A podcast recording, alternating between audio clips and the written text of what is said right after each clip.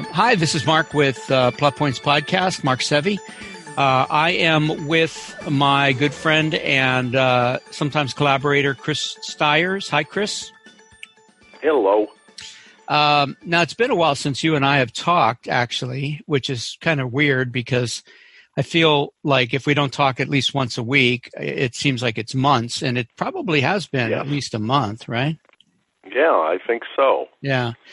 So I had Jeff Lyons on last time, and then I think the time before that was Victor. So, but you and I usually talk, even if we don't do the podcast, we usually talk, but I don't think this time we did. Let's start with, what are you watching? Anything interesting? I saw the new Charlize Theron movie on Netflix, The Old Guard. Right, it's getting gangbuster reviews, so. Yeah. But I also saw, again, Taken with Liam Neeson. Oh, yeah, sure. Saving Mr. Banks, and the 2005 Pride and Prejudice. Mm. You know, it's funny. I'm all over the board. That's okay. I was looking at Pride and Prejudice. Is that the one with what's her name? Keira Knightley. Yeah, Keira Knightley. I was actually looking at that myself. I hadn't seen it before, and I thought, this might be an interesting movie to assign for the class. Yeah, I've been watching. Well done. Yeah. Okay. Well, that's a good recommendation. You have good taste in your material. Yeah, I've been watching a lot of Canadian television, actually. There's a series called The Murdoch Mysteries. Okay. It's gone 13 or 14 seasons. It's pretty amazing. Wow. I guess there was a series. So there's a series of books that became a series of movies that became a series of series. And that series has gone 13, and I think they're kicking up a 14th season, but anyway, just, it's wonderful, along with all the other stuff that we're seeing in television. I think this is a supremely golden age of television, but it brings in other things like, mysteries and entertainment from all over the world. It's just, I don't know about you, but I don't think I've maybe seen one or two Canadian television shows in all the time I've been around. Yeah. So, if you can, if you have Acorn TV, I recommend it. And then there's, I think Prime has something called the Frankie Drake Mysteries, which is also a Canadian show. And the funny thing is, one of the guys from the Murdoch Mysteries showed up in Frankie Drake as his character. Yeah, because Frankie Drake takes place in the 1920s, I think, right after the World War I. And he comes in and as a he used to be a cop, a constable, and he comes in as an industrialist who quit the police department. Anyway, we are Plot Points Podcast. You can find us at on iTunes, or I guess it's called the Apple Podcast now, Google Podcasts.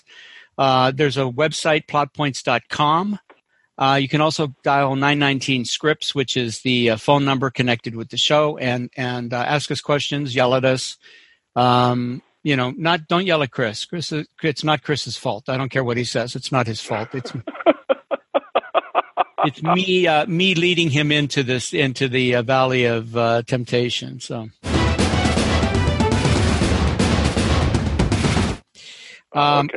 Christopher Styers, my co-host, is a quite accomplished novelist. How many novels now, Chris? 7. 7? Wow.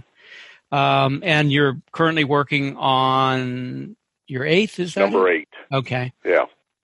So let's segue a little bit into that. Are you still doing rewrites or editing on the galleys? Editing, yes. I am working on the galley, and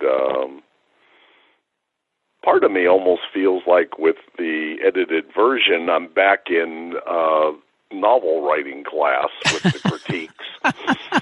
But I'm very impressed with the editor I'm working with. Oh, okay. Yeah, that's. Do you want to tell the people what the publishing company is? It's Deep Desires Press. Okay. And you can find Chris pretty much everywhere. He does have an author's page on Amazon and Barnes & Noble. He has a website, ChristopherStyers.com.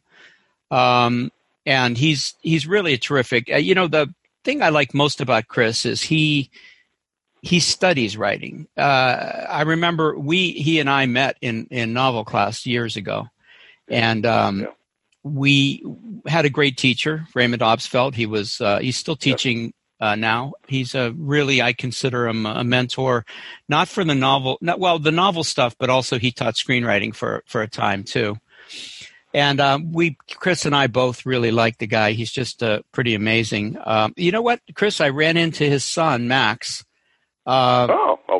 I'll tell you the story later, but it was really weird. I didn't know he was in this particular situation, and he came into the room.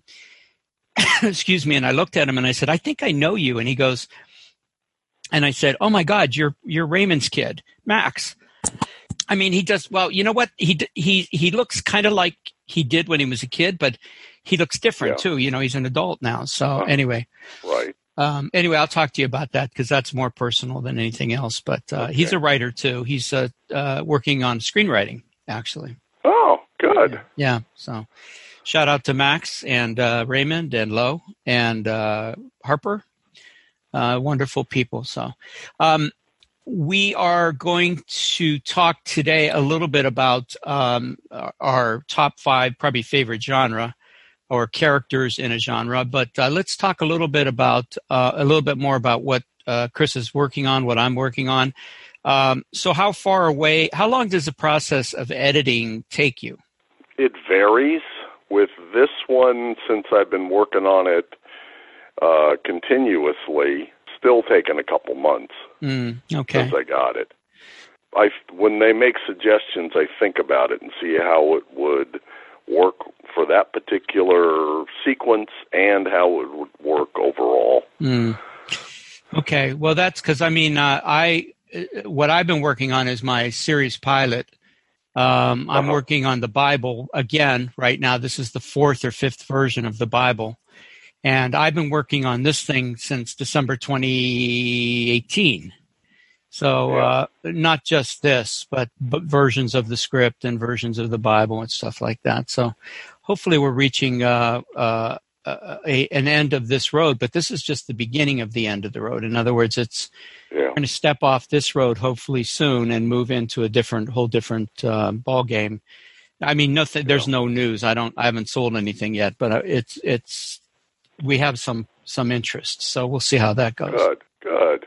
And then I've also been hired to write a series of articles, and I don't know if I mentioned the company, but I don't know if I should right now. But anyway, I've been working on those. And then my classes started again this week, and it's quite packed. So a lot to do. Every day's a new adventure. I love it. We are Plot Points Podcast. My co-host today is Christopher Styers at ChristopherStyers.com.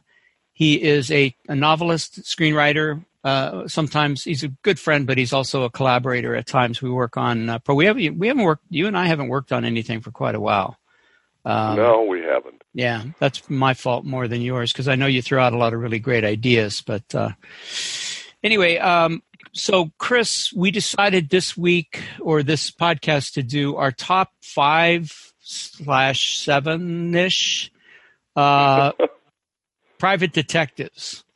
And so there's some great detectives out there, obviously Columbo, Bosch, just really great characters. But we stuck with private detectives. So you split yours into television and movies. So why don't you go ahead and give us your top five movie private detectives?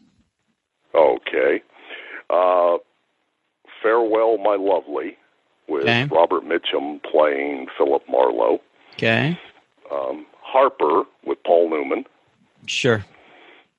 The Maltese Falcon with Bogart. Yeah, Sam Spade. And then The Big Sleep with Bogart and Bacall. And then what, for me, is the best private detective movie ever. Chinatown. Mm-hmm. Oh, gosh, I had forgotten all about what's his name? Giddies, Jake Giddies. Wow. Okay. Yeah. All right. Television? Television, I started with Spencer for Hire. Oh, yeah. Okay. Robert Urich, yeah. And Roger and Avery Brooks. Yeah, as Hawk. Yeah, who ended up being the commander of Deep Space Nine. Yep. Okay. And then I've got Moonlighting. Yep. Bruce Willis. Which introduced the world to Bruce Willis. Absolutely. And then Veronica Mars. Terrific. And then, and there were so many different ways to go with this, but I went with the latest British version of Sherlock. Benedict Cumberbatch. Yeah. Yes. And then what I think is the best private detective series of all time, Rockford Files. Terrific. James Garner. Yeah. Yeah, that theme just goes through my head unbidden. Everyone, just amazing. I think it was the first detective who was actually such a sad sack. He got his ass kicked pretty regularly in that show, failed as much as he succeeded. A lot of fun, really well done. It, just incredible work. So, yes.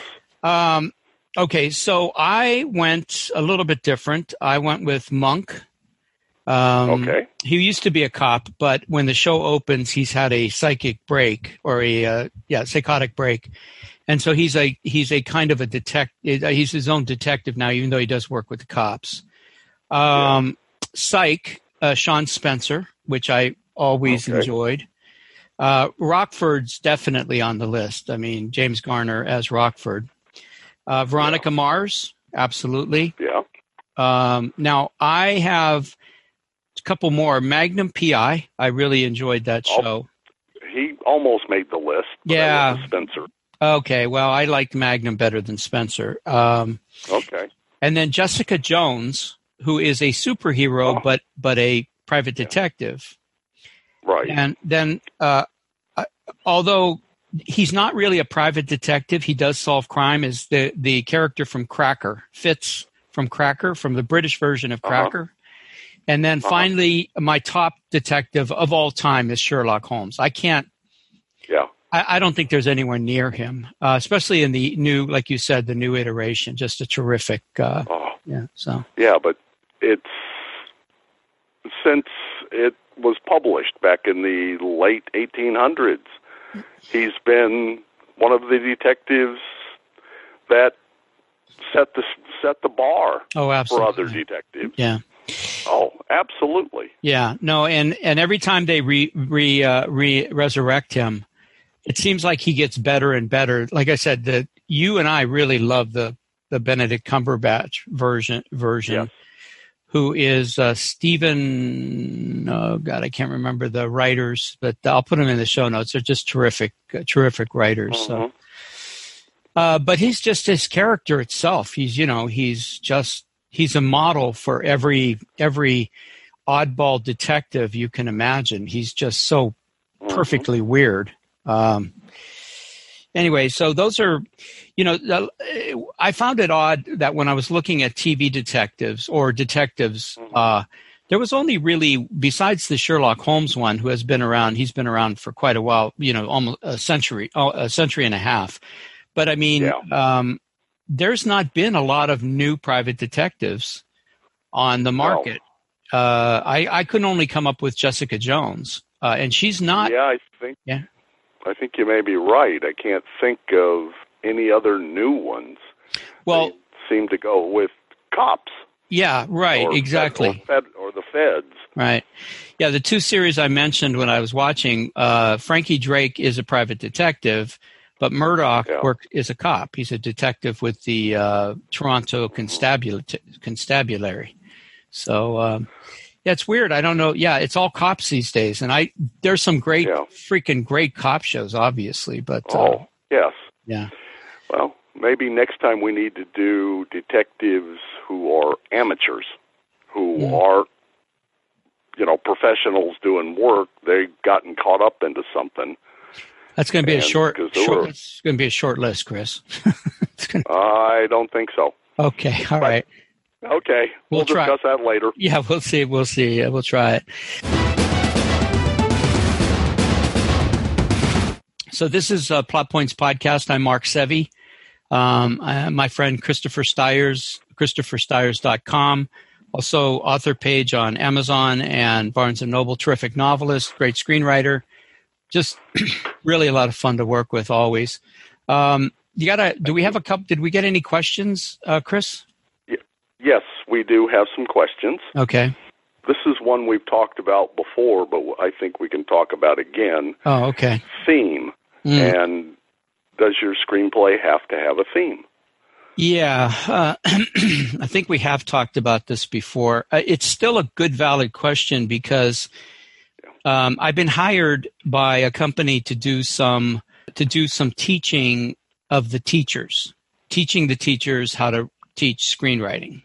It's a wide range of teachers. They go K through 12, which is a, you know, kind of a category, and you just hear K through 12 and you think, okay, kindergarten through 12th grade. Well, gosh, there's, you know, somebody in kindergarten doesn't even know how to write a paragraph, and somebody in high school is, you know, way beyond anything you're going to teach a 10-year-old or 14-year-old. Yeah. So what I came up with is the common denominator in all those groups, K through 12, is theme. Because when we tell, when we, you know, do fairy tales like Once Upon a Time, you know, three, they're all basically based in theme. They're morality tales, and I think you can use that